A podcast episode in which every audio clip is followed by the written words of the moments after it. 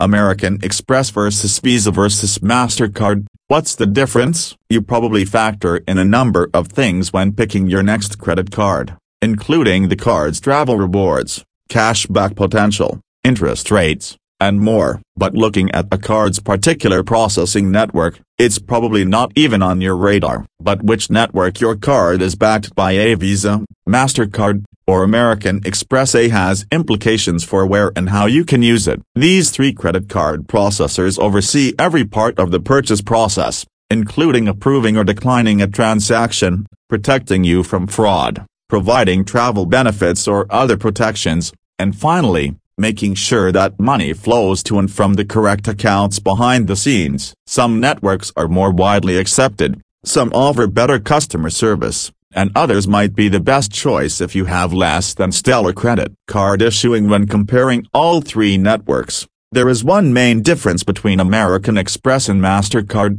Visa. American Express is both a card issuer and a payment network. MasterCard and Visa are only payment networks. So what does that mean for you? Card issuer The card issuer is the one that actually extends credit to consumers. When you use your card, the card issuer pays for the transaction upfront and gets reimbursed once you pay off your bill each month. Payment network A payment network processes transactions, meaning it transfers funds from the card issuer to the merchant. Network acceptance rates Another important factor to consider when comparing networks is how widely accepted it is. In short, it won't do much good to have a credit card if it's not accepted at the retailers you plan to visit. Domestic To put it simply, the more merchants that accept your card, the better the card's network. Visa and MasterCard have traditionally been the main contenders with acceptance at 10.7 million U.S. retailers. International Unfortunately, American Express's international acceptance is much lower than its competitors. For example,